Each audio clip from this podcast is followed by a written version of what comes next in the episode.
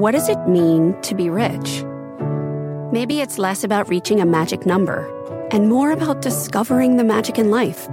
At Edward Jones, our dedicated financial advisors are the people you can count on for financial strategies that help support a life you love. Because the key to being rich is knowing what counts. Learn more about our comprehensive approach to planning at edwardjones.com slash find your rich. Edward Jones, member SIPC. Welcome to Overtime. I'm Mike Santoli in for Scott Wapner. You just heard the bells, but we're just getting started. Coming up, we'll hear from one strategist who is bullish into year end, and he's highlighting the one sector that he's betting has the biggest upside. Now, a Fed downshift drives a market updraft. Hints of a slowing pace of rate hikes in the minutes of the latest Federal Reserve meeting help stocks to a two month high while sinking bond yields.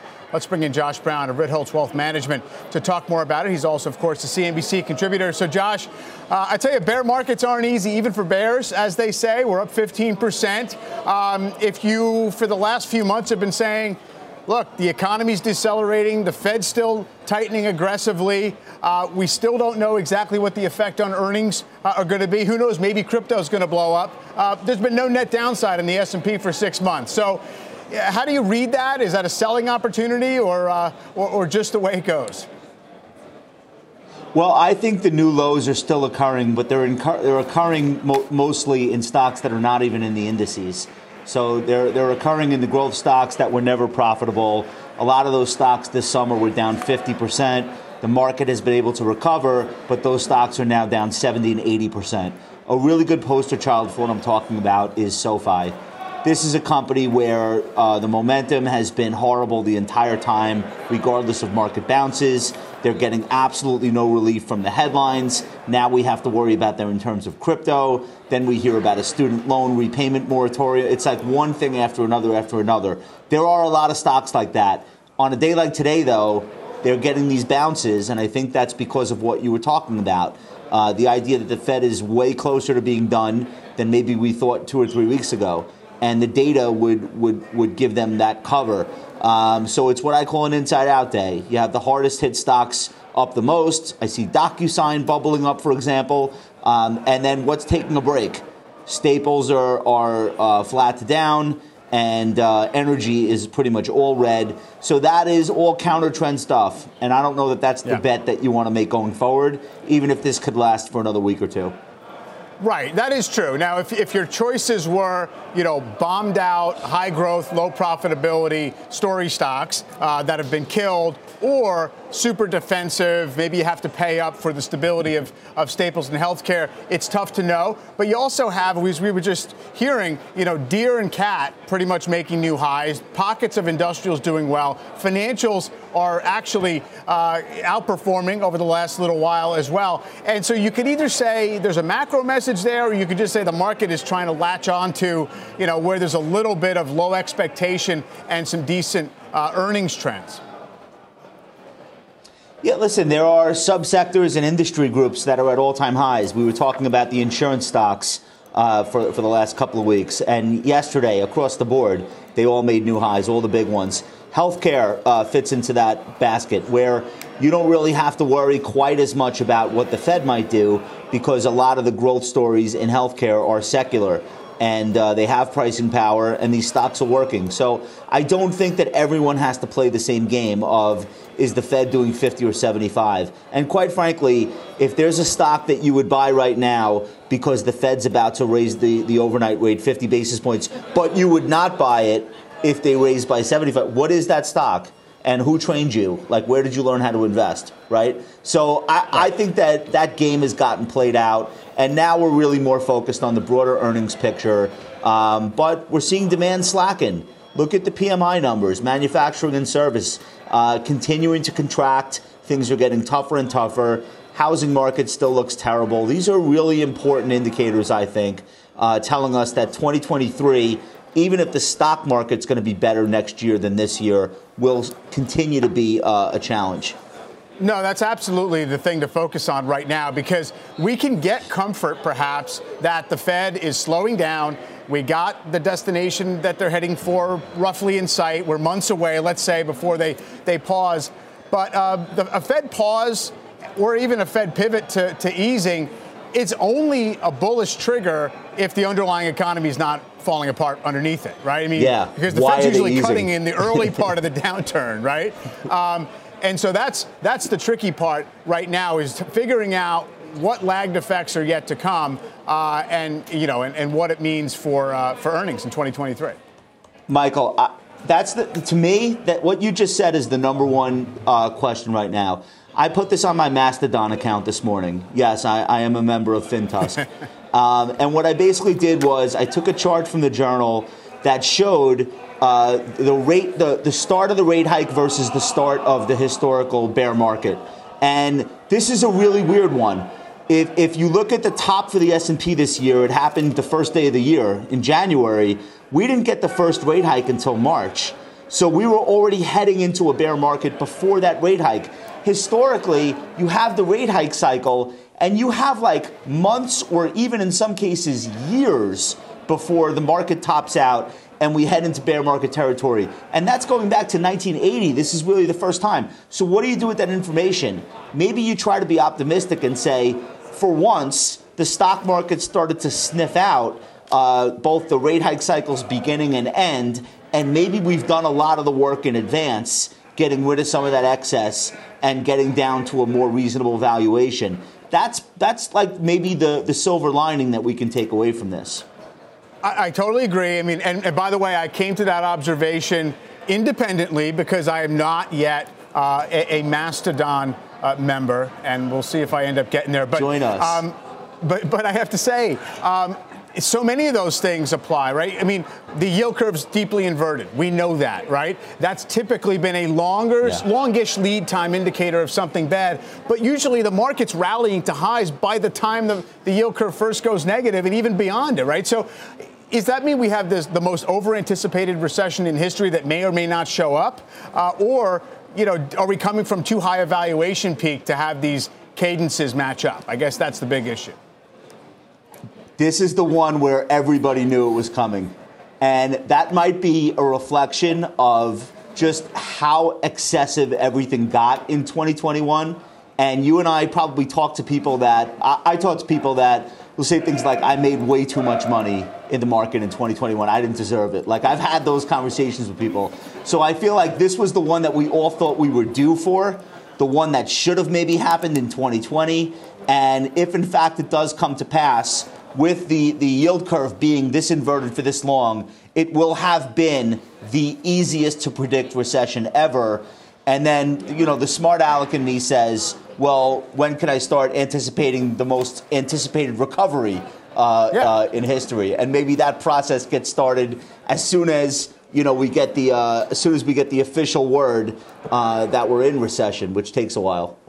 Yeah, I mean, the, the, the, maybe the missing piece of it is all the people who are most convinced that, that a recession is inevitable are focused on housing for sure. There's no doubt about that. That that has that has led the economy lower most times. Uh, but also they're focused on things like the trajectory of the ISM and all these things that say are things better or worse this month versus last month. And it's much worse. It's been consistently worse. However, we're starting from such a high level of activity after the stimulus and all the rest of it that maybe it doesn't bring you down to such a, a nasty point with consumer and corporate balance sheets. Okay, so I think that, that we've already we've talked ourselves into a, point of, uh, of ambiguity here, but there is one additional smart aleck point to make, which is if you were waiting for the financial accident that the Fed was going to prompt, was crypto it? Um, is a multi-trillion dollar yeah. on-paper loss in that world. Yeah, we just stress tested the traditional financial markets for this outcome that people were bracing for. Yeah, if the if the worst of the contagion is going to be Masayoshi Son, like uh, yeah. owing his own company five billion dollars, like if that's going to be the sum total of the contagion, then maybe. I mean, there have been a lot of things along the way. Credit Suisse blowing up because of Bill Hwang and, and Archegos. I feel like that's kind of important to the story. Um, it's not like it's all crypto. There are a lot of stock related things that also blew up, but uh, I, I haven't, none of us have seen anything yet that's so systemic that the Fed has to slam on the brakes of, of normalizing and do something different. So I, I guess I'll let you know when we get there. I know yeah. there are a lot of people that like to speculate and they have candidates in mind. I, I'm not clever enough to see one of those things coming. Right. No, it's it's totally a puzzle, and I, we have to see how it plays out. But the stuff that got blasted the most was really like fast money. That, that in other words, it only took you back a couple of years for the most part in terms of yeah. you know round tripping those prices. In the overall market, you barely got to a two-year uh, break even uh, level before bouncing. Maybe that means there's more to go on the downside. We obviously are going to have to uh, monitor all of it. Uh, let's now bring in uh, Justin Bergen of Ameriprise Financial Services, widen out the conversation. And Justin, um, what is your general posture here? You know, looking through the final weeks of this year, looking into 2023, you're talking to clients. They have a certain risk budget to spend. Uh, how are they allocating it? Yep. thanks for having me, Mike. Appreciate it. So uh, you get a seasonal uplift right now. That's definitely working. Um, and I think your big kind of aha moments with, um, you know, being through the earnings season, there's not a whole lot of extraordinary news outside of what, you know, like Fed minutes today, incrementally better news. I think everybody has an idea of what's going to happen um, at the uh, next FOMC meeting. So um, I think the big thing is, is when you start looking at next year, and I know there's been a lot of talk about earnings, but look, we started at 250 back in June for 23, um, went to 230. And honestly, I think you can have that number. Uh, if you can have a two handle on it for 2023, you're doing pretty good. So, um, is that technically an earnings recession? I don't know, maybe, but um, I think there's more there's more downside to come on the corporate earnings side. And so, what does that imply in terms of how you approach uh, next year? I mean, just just to uh, assume the market is somewhat more expensive than it looks on the surface. Yeah, so we we actually take a like a barbell approach on our overweight underweight sectors, right? So um, on one side, you've got those traditional defensive areas like healthcare and staples that were overweight, and then you have not so uh, defensive with financials and tech. Um, so I think if you can play both sides of that, you're not going to get left behind. Um, obviously, uh, until we come out of this, you got to focus on quality. And then honestly, I think what's worked this year is not just dividend, but dividend growth, right? That gives you, um, that gives you a hedge against inflation. And a lot of those companies out there, they're double digit, you know, um, dividend growers year after year. Yeah, no doubt about it. Those stocks have uh, have protected you to some degree.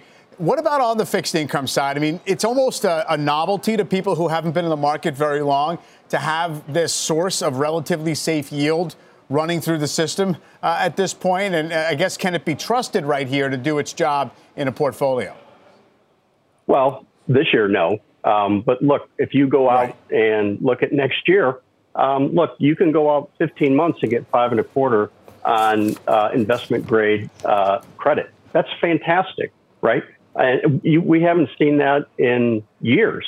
And the, the, the, the, flip side of that, if you talk about um, rates, you know, if you're if you're 40 or younger, uh, you don't know anything other than zero percent interest rates, right? So you've got, you know, this idea of a six seven percent mortgage is completely foreign to you, and your entire um, upbringing has been, or at least growing through your, uh, you know, younger years has been um, on lower rates. So it's a completely different mindset. I think the 60-40 works again. Um, and, you know, those are decent rates when you don't have to take a whole lot of risk. Josh, um, just your take on that piece of it uh, in terms of how you should think about bonds right here, because even though it seems like it's a bit of a gift to have that kind of ye- source of yield rebuild throughout this year, you could have other people saying, look, first of all, these absolute levels are nothing special based on uh, longer term history. And also, if inflation doesn't come down a lot, it's a little bit of an illusion that you're getting much uh, for, uh, for your risk. Yeah, it's, it's tough. Like, when you build financial plans for, for uh, potential clients, existing clients, you have to play around with a lot of variables to come up with the, the right risk budget and the right answer and what you're really trying to achieve. And one of the, the levers that you have to pull on is your expected inflation rate. And I think a lot of people in our profession, rightfully so, um, remained at very high inflation rates for a decade or more, like 2010, 11, 12, 13. Inflation was like 0.3, 0.8 and they had these models, these these long-term financial planning models built with 4% inflation rates. And every year, you would surprise a client to the upside. Hey, great news. We can pull back on how much risk we're taking because we're way ahead of where we thought we needed to be. Why? Well, equities did 15% on average every year, and inflation underperformed. That is now reversed.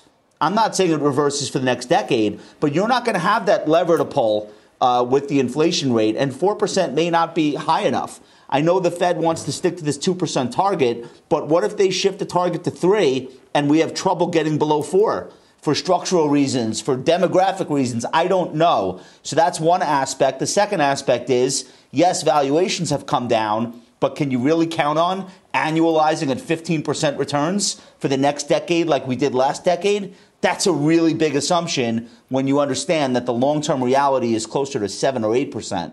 So these are the things that we have to do for clients that don't really involve making a year end price target in, in, any of these assets, but do involve some degree of subjectivity. And I think that that's really going to result in who's got a, a plan that actually works and who's got a plan where uh, maybe one of the kids goes to state school or, or some, you know, something to that effect. So that's the that's the challenge right now, working with uh, individual households. Justin, uh, do you find that um, customers are gun shy after this year? Clients are, are, are essentially kind of willing to hang in cash, or are they still thinking that this is just a little bit of a blip? Uh, in the markets because you can really argue both sides. Retail equity allocations have stayed pretty high, even though you know, the, the other sentiment gauges look like they're uh, pretty fearful. Yeah. So honestly, Josh hit the nail on the head, right? So you it, you don't look out to you're, you're not trading a month or two and saying, hey, um, we need to shift our allocation, but you take a longer term view of it. Yeah, there are some clients that are um, a lot more um, pessimistic and in cash, but uh, on net net, um, they're sticking with the plan as long as you didn't go outside of your risk budget. Uh, when there was uh, no alternative, then you're doing okay. And I think is that that's part of the three Ds, right? Uh, diversification, playing a little defense, and looking for dividends. That you were properly. You know, your portfolio wasn't 50% tech because that's what had worked for the last, you know, five, ten years, and you weren't, you know, tilted way over on growth side because that is also what works. So, uh, you know, as long as you're spread out and uh, you know in the right pockets, you're you're doing okay for the long term. All right. Uh, good perspective, Justin. Josh, appreciate the time today. Happy Thanksgiving. Thank you. Happy Thanksgiving. All right. Let's now get to our Twitter question of the day. We want to know which will be the better performer over the next year, stocks or bonds. Head to at CNBC Overtime on Twitter to vote. We'll share the results later in the hour. We are just getting things started here in overtime. Up next, big opportunity in small caps. Why investors should be looking to this part of the market as we round out 2022. That is next. We're live from the New York Stock Exchange. Overtime. We'll be right back. Hey there, Brenda. It's Carol. Exactly. So, which leg are we operating on? You mean arm? It's all connected. Asking the right question can greatly impact your future. Are you sure you're an orthopedist? Actually, I'm a Sagittarius. Especially when it comes to your finances. Do you have a question? Are you a certified financial planner? Yes, I'm a CFP professional. CFP professionals are committed to acting in your best interest. That's why it's gotta be a CFP. Find your CFP professional at letsmakeaplan.org. You seek the key, but first, you must learn the ways of precision, craft, and performance with Acura's all electric ZDX. With a premium Bang & Olufsen sound system up to a 313 mile range and a Type S variant with an estimated 500 horsepower. The ZDX is their most powerful SUV yet. Unlock the energy when you visit Acura.com to order yours today. We are back in overtime. Stocks finishing higher on the day with the S&P hitting its highest level since September 12th. My next guest says this rally has more room to run into year end, and he's been finding big opportunity in small caps. Let's bring in Ryan Detrick of Carson Group. Ryan, great to see you. Thank you, Mike. Uh, happy early Thanksgiving, everybody. Yeah, absolutely, and you as well. Um, so let me just maybe frame out what seems like the general take on things at the moment, which is okay. Markets got oversold in October yet again. Um, this is that was a low, not the low, perhaps. The market's going to have some upside challenges as it gets toward the 200-day moving average, and you know the yield curve's telling us a recession is likely uh, to hit uh, before too long. So where would you uh, maybe take issue with with some of that? Yeah, like well, I think the issue, biggest issue I'd have is the low might not be in. I mean, we look at those October lows. Mike, I was on with you right before the October lows, and we talked about the seasonals and the over the top pessimism. Any good news we could have the low because bear markets, six of the last 17 ended in October. And I know it's not that simple, but again, now we've got inflation rolling over. We've got some of those things, but let's not forget here most stocks made a 52 week low back in June, right? Less stocks made new 52 week lows in October. So I know the S&P made new lows in October, but small caps didn't, right? A lot of other groups did not. So I think you could make the argument this this new bull market's been alive for 4 or 5 months. I know it sounds crazy, but that's kind of what's happening with most stocks have not uh, made a new low since uh, since June. Yeah, and it's it's worth noting that that you know, in some sense, it's how it typically goes, right? You have right. sort of a difference between how the index behaves and the average stock behaves. And also, you never know a new bull market is, has been underway until it's kind of been rolling uh, for a little while for the most right. part. Now, why, why do small caps seem to make sense to you here, uh, even after what they've, uh, they've done recently? Yeah, well, for starters, like I said, they didn't violate their June lows back in October. So something's happening there under the surface. But I'll tell you, we're more optimistic about the economy. And you guys had some great discussions all day about this. But I'll tell you, so much negativity is priced in, right? That Bank of America Global Fund Manager survey 77% of people expecting a global recession sometime the next year. We don't think the U.S. is going to go into recession. Or if it does, it's mild. What could benefit from that, right? Your cyclicals, your cyclical value, and small caps, in our opinion, can, value, can really do well in that. And also, don't forget, small caps are historically oversold and uh, really cheap, I should say, relative to large caps. It doesn't mean they have to go up, but when these other things line up, we think small caps can do pretty well the rest of this year and honestly, probably most of uh, 2023. So the, the, call that perhaps uh, you know a recession is is not the most likely scenario, or maybe it's just uh, a mild downturn. Yep. Uh, how does that link up with what the expected messages from the bond market here with short-term rates way higher than longer-term. Um, I know there are long lead times sometimes in terms of predicting a, a, recession, but it feels like that's the main thing that people are fixated on that they don't want to look past. Absolutely. I mean, you know, it is what it is, right? The last eight recessions, you've had the 210 yield curve invert eventually before the recession. But I'll tell you, also, I like to look at the credit markets, right? High yield spreads, investment grade corporate spreads. We've seen yields, you know, spreads blow out before recessions. We're not seeing that now in the credit markets. In fact, the credit markets got a little bit stronger. So it is a very messy kind of, you know, crystal ball, if you will. But again, when we look at the consumer, 70% of the economy with those retail sales numbers today, industrial production was still strong Economy's not perfect by any means, but we just think we can avoid a recession a la kind of 94, 95 when the head when the Fed hiked a bunch, the economy slowed down, and then it expanded. We, we think that could happen. One final stat the last 13 recessions, Mike, not one of them started in a pre election year. So just, you know, I, I, know, but just be aware of that. It, it's kind of rare to see a recession next year. You know, that's that's an interesting point. It's it's essentially a glass half full or empty uh, type of yeah. take because when folks like me and you point out that uh, stocks have always been up in the in right. the year after a uh, midterm election. Uh, it's basically been the case since 1950 at least. Uh, other people will say, well, that's because you never had a recession in one of those years. so mm-hmm. either, you know, one causes the other or, or allows for the, for the pattern to hold. But it is, uh, it is interesting that you mentioned the 94 95 scenario. It seems like that was the popular view, and I was all over it when the Fed started to hike and they were talking soft landing. Um, but people have abandoned that, right? They don't think that that's necessarily uh, something that we should bet on at this point. Yeah, exactly. And, and we'll get a soft landing. It's probably going to be pretty bumpy. But again, we think we can still avoid that recession. Like we also like industrials. It's hard for us, Mike, to think the world's about to end. This big recession's coming when industrials are strong. Right? Look at what Deere just had to say today, right? I mean, industrials had a great earnings season. So to us, again, these are little tea leaves we look at. But when industrial strong, small cap strong, it's hard to think a recession's on the horizon. And those areas we like. In terms of the market rhythms here, you, you, you point to the the old saying that, you know, never short a dull market. Uh, the market has been quiet even before this little bump higher. It was really gently going sideways.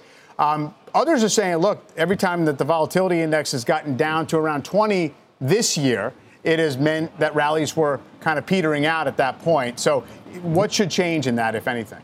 No, you're right. I mean, again, we had that 5% bounce after CPI Thursday a couple weeks ago. And since then, we had seven straight days without so much as a 1% move up or down, longest in a year. Then yesterday happened, right? That's the old don't short a dull market. But you're right. What's the message of the market? When the VIX has gotten around here, we have seen sell offs. But our base case is maybe something different's taking place here with some of the leadership. So if we don't have a sell off like we have in the past, that's the signal that, hey, you know, those lows very well could be in and expect Santa Claus to come to town. Yeah, uh, of course, historically, uh, VIX can certainly drop well below uh, right. 20 once uh, once an uptrend is uh, is in place. Ryan, great to talk to you. Have a great holiday. Thanks. Appreciate it. Thanks, Mike. All right, up next, pockets of opportunity for your portfolio. Payne Capital's Courtney Garcia is highlighting three segments of the market that deserve a closer look. That's after the break. Overtime will be right back. CNBC has quick and easy to understand business news updates at the open, midday, and close every weekday. Markets, money, and more from Wall Street to Main Street. I'm CNBC's Jessica Ettinger. Follow and listen to CNBC Business News Updates wherever you get your podcasts. Time for a CNBC News Update with Contessa Brewer. Hi, Contessa. Hi there, Mike. The Georgia Supreme Court has reinstated the state's ban on abortion after six weeks of pregnancy. A week ago, a judge in Fulton County overturned the law, but now the High Court has issued a one page order putting the lower court's ruling on pause because it's considering an appeal. The Department of Justice is seeking to question former Vice President Mike Pence in its criminal probe of former President Trump and his attempts to remain in power after he lost the 2020 election. The New York Times reports Pence is considering cooperating with the probe, though he has refused to cooperate with the Select House Committee investigating the January 6th Capitol riot. Crews are working to inflate those balloon characters ahead of tomorrow's Macy's Thanksgiving Day parade. Always fun to watch the night before. The parade kicks off at 9 a.m. Eastern. It will cover two and a half miles through the route. And by the way, Mike, did you know this? Our own colleague, Kristina Partsinevelos, will accompany the Snoopy float as a clown gesture this year. So we have to keep an eye out for her and kudos for walking the two and a half miles with the with all of the gang out there. I was not aware of that. Absolutely, we uh, we're going to have it on, and uh, yeah, it's fun to watch them inflate the balloons. Though too many people come into my neighborhood to crowd um, things so, up. I'm sorry happens, for that. But, you, but, but you know yeah. what? It's all in the spirit of sharing, right? Yep. It's one night a year and it's a lot of fun, uh, and the weather's good. So uh, we'll look for Kristina as well. Thank you, Contessa. Have sure. a good one. Uh, the November market rally has been strong in the United States, but even more impressive overseas. iShares Emerging Markets ETF, that's the EEM, has nearly tripled the S&P 500 this month. Our next guest says that outperformance should continue. Joining us now, Courtney Garcia, Payne Capital Senior Wealth Advisor. Uh, Courtney, good to see you. Thanks for having me. Um, I guess we should say that over the last one year, two years, five years, emerging markets have lagged pretty badly. So there's plenty of catch up in theory Absolutely. to be done. What makes you think that uh, it might be ripe for it at this point? Yeah, I think we're in this period right now, especially in a higher inflation environment where valuation really is going to matter. And your emerging markets are a lot better value than the US right now. And especially when you look at China, it's always this question of when are they going to open? And we've had a lot of false starts there. But I think that really is a question of it, when, not a question of if they're going to reopen. And I think you want to take advantage of the pricing now because once the reopening happens, there's a lot of money that's still going to go in there, and that can happen very quickly. So you want to take advantage times like now that it's still priced very well. And especially right now when you're seeing um, emerging market um, currencies compared to the dollar is still at record lows, and so you want to make sure you're taking advantage of that because that can turn very quickly here. Right. I was going to say it's it's really to a large degree a China bet, just because China's yeah. waiting in the in the emerging markets, and also, I mean, is that your general sense that the dollar, having rolled over a little bit, is now on a downswing, or you feel like it, it can only go down from here, or, or no? I think that the idea is it will continue to weaken. I mean, obviously, you know, we have to see how things continue, but if we do start to see inflation starting to come down, there's a lot of data that's supporting that. And I think that's really what's holding up the markets right now. That is going to likely lead to a lower dollar, which is going to benefit your foreign markets, especially your emerging markets. In terms of the U.S. markets, uh, obviously on a, on a, pretty good upswing mm-hmm. over the last five or six weeks. Um, it's definitely gotten to this period where it feels like the economy is in a bit of a thaw, mm-hmm. and the Fed maybe is going to be less hostile. Um, is that enough to, to carry things higher, do you think, from here? I do. I mean, I think the big thing that's been overweighing the markets is inflation. I think we're finally seeing some data that's coming down, and that's really what the markets are holding on to right now. But I think if inflation's coming down, we have the midterms behind us, and the economy is still on pretty good footing. The consumer is still really strong, and I think that it does put you in a position here that we can continue to see a rally through the end of the year. I, you know, one of the reasons that I think people are getting comfortable about the peak inflation story and the fact that it should keep coming down, of course, is what's going on with oil. Mm-hmm. Um, it feeds directly into you know lower bond yields, lower inflation expectations, and the pricing of inflation. And yet, energy stocks have you know they've pulled back a little bit, but they're still near their highs. Um, how does that equation work out for you in terms of the risk reward for energy stocks? Yeah, and energy stocks, I think what you need to keep in mind is energy prices can be a lot lower for them to still be profitable because they came in so much more efficient, especially back in 2020 when oil prices went negative for that short period of time. They were forced to become more efficient. So even if uh, oil prices come down, your energy companies are still a really good opportunity here. Um, but not only are oil prices coming down, but housing is a big portion of CPI, and you're starting to see that come down as well that is takes a little bit longer to make it th- make its way through CPI. So I think over the next six to 12 months, you're going to see that continue. I think those are really the things that the, the markets are focusing on right now. If those things come together, because it's been this race, perceived race between can inflation come down quickly enough that the Fed doesn't have to really choke off economic growth more than we were anticipating. Um, do you think that that somehow can can land in a, in a favorable place in terms of avoiding recession? yeah, the, the, soft landing we've all yeah. been talking about. I mean, it's still a possibility. It's obviously um, we're going to have to see how things continue here, and we have seen the Fed overshoot in the past. We need to make sure they're not going to continue to do that.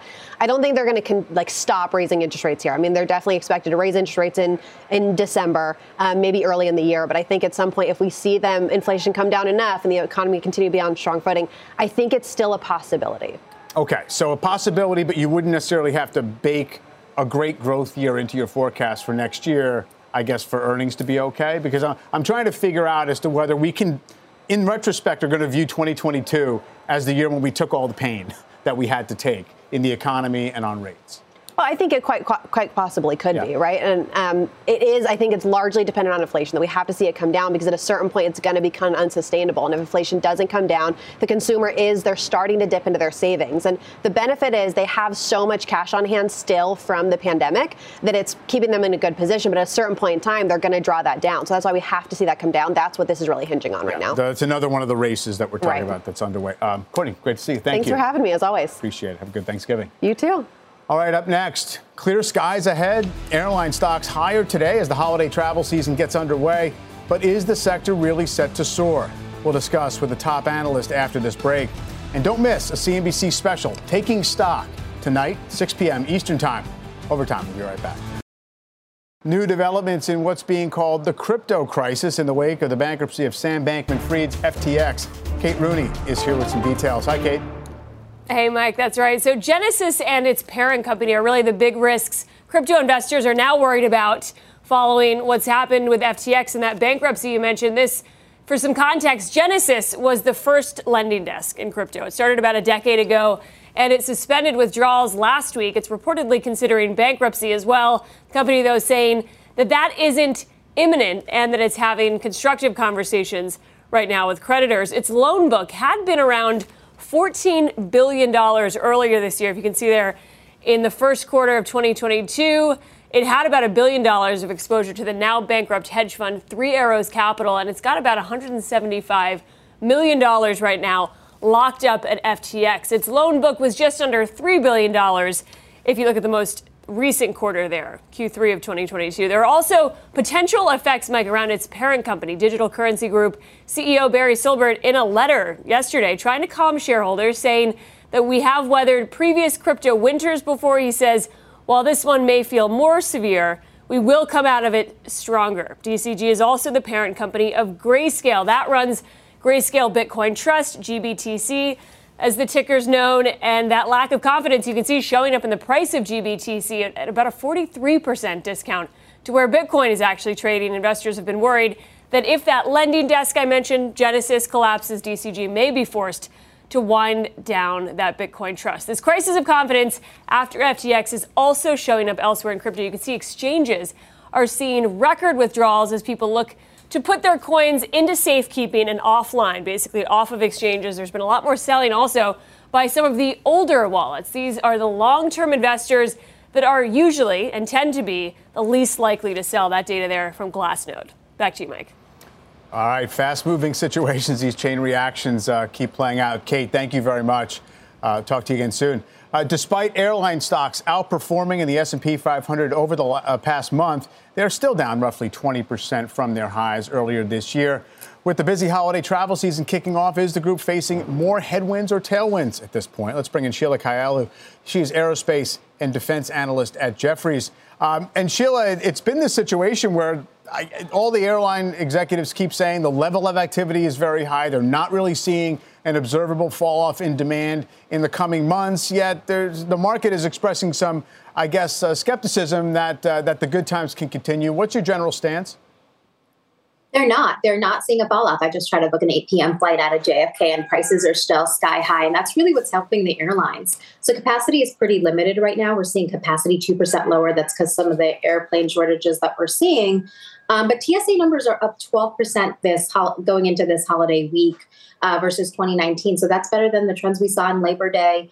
Uh, and July 4th, uh, which was actually in line to below 2019 levels. So airlines are seeing very good uh, top line trends, especially with leisure, leisure, customers. Corporate right now is staggering around 80%, and we're going to see if that improves. So we won't see that till about February, March timeframe. So airlines are given a little leeway on what they're going to see in, on the corporate side. So corporate, you're saying 80% of pre-pandemic levels? Exactly. It's kind of staggering yeah. around that mark, 80% of pre-pandemic in the Q3 quarter, and it was the same trend that we saw in July. So um, you know, does Zoom come in and permanently replace 10% of travel? So do we only have 10% more to go? And we don't ever get to those pre-pandemic levels for corporate. Mm. So that's a trend we're watching, of course, of course, because corporate customers tend to pay more. So if inflation cools off airfare pricing, you know, what does that do to the top line? Um, the top line story is critical, but what I think we're looking forward to most as Southwest and Delta and some uh, other global airlines have analyst days in December is the cost side of the equation. So cost airlines projected costs to be low single digit above 2019 levels and right now they're 20% above 2019 levels. And that's really what's driving airline stocks these days at a 70% mm. market discount. So these airlines stocks are you know the buy side is pricing in costs going up Got it. And and we were just showing there that, that Delta is the one of the of the majors that you're recommended. Is that because they're better positioned in that sense, or is it you know it's is it a better balance sheet, or what what goes into that call? Delta is our only uh, uh, buy rated stock within the network carriers, and that's because of its ancillary businesses, and that's what we think Delta is going to highlight during its analyst day. So Delta has um, a maintenance repair business that's about five billion of revenue that we value um, at $10 billion. They also have a loyalty program business that we value in the, uh, you know, in another 10 billion. When you compare that to the enterprise value of Delta, which is around 35 billion, that's where we really see the value of Delta. Not that it's a sum of the parts story and they'd ever split these businesses off, but we like the option value created in, in terms of buying Delta. Not only are you buying an airline, but you're buying a commercial aerospace maintenance facility as well as a card business. So I, I think we like the diversification within Delta. We also like its exposure to where they're exposed with corporate customers, which is small to mid-sized businesses, where you, you're seeing the recovery improve at a much faster clip. And what are the main things that would, I guess, hold you back from uh, finding the other carriers more attractive? Is it just that margin story and, and, the, and the risk that we do see, you know, demand suffer next year? Yes, a lot of the airlines are going through pilot negotiations right now. And as I mentioned, costs are up. You know, they forecasted for costs to be low single digits above 2019 levels, and we're up almost 20%. And we haven't even touched the salary equation of the cost uh, cost equation yet. So we're seeing what the pilot negotiations do. And right now we're hearing it could be up 20% in terms of wages. So we're going to see what happens with that. And I think you know, some of the things that would drive us uh, more constructive on the other airlines is, you know, valuation. As we see, you know, valuation at 70% discounts, it, it looks appealing. Um, those are wide discounts even compared to their relative history. Airlines tend to trade at about a 50% discount to the market. So they mm-hmm. are already pricing in these higher costs. All right, Sheila, appreciate it.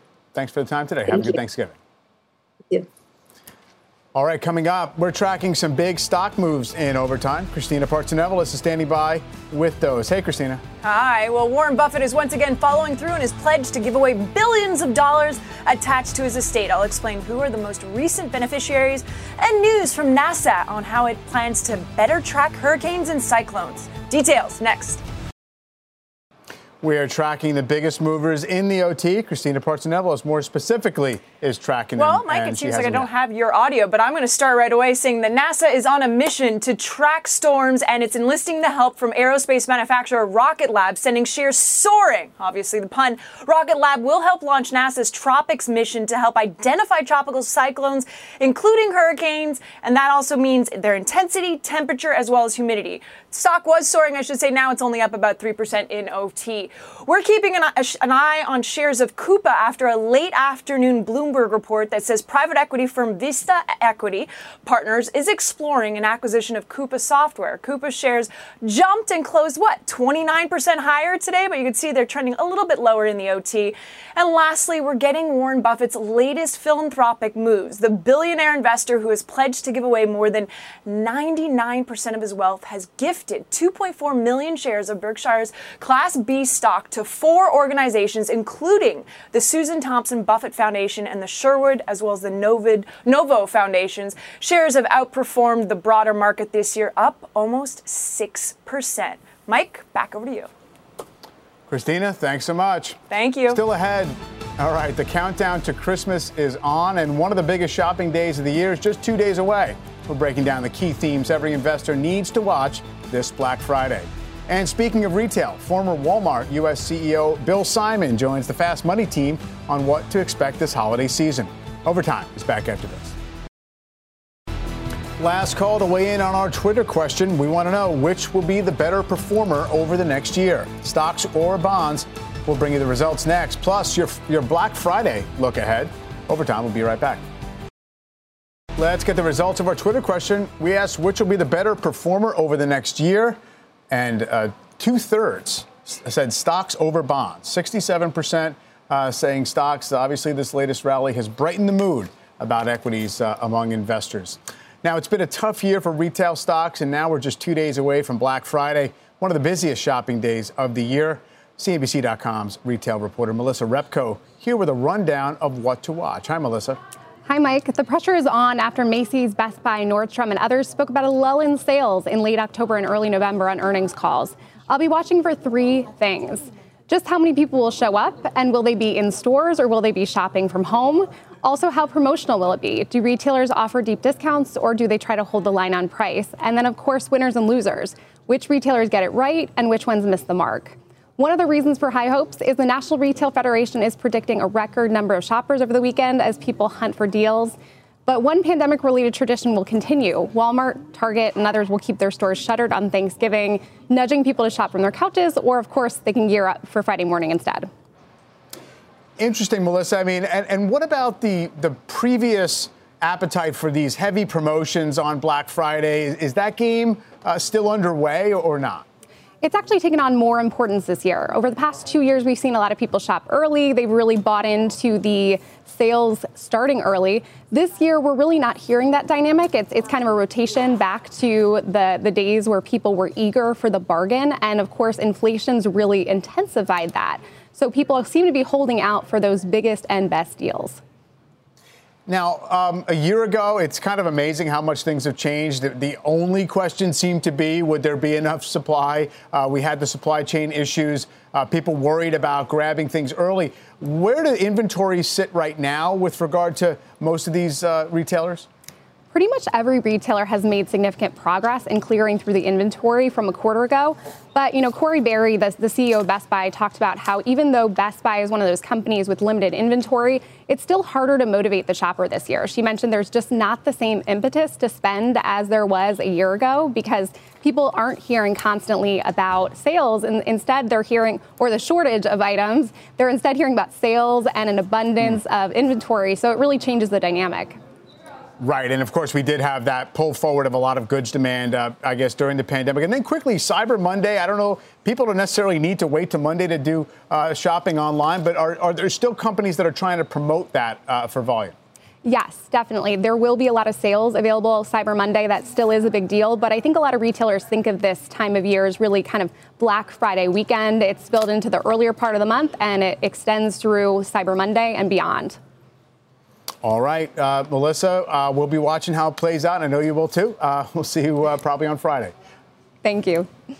All right, uh, and as we finish up here, we had a pretty decent rally. S&P 500 up a little more than half a percent on the day. The Nasdaq was the outperformer on the day, up one percent after we got that Fed minutes. That was reinforcing the idea that the Fed is poised to slow down a little bit on its pace of rate hikes. You did have uh, yields lower, the 10-year going out below 3.7. The S&P is now up more than 15 percent since its uh, bear market low that was set October 13th. That does it now for overtime. CNBC has quick and easy to understand business news updates at the open, midday, and close every weekday. Markets, money, and more from Wall Street to Main Street. I'm CNBC's Jessica Ettinger. Follow and listen to CNBC Business News Updates wherever you get your podcasts.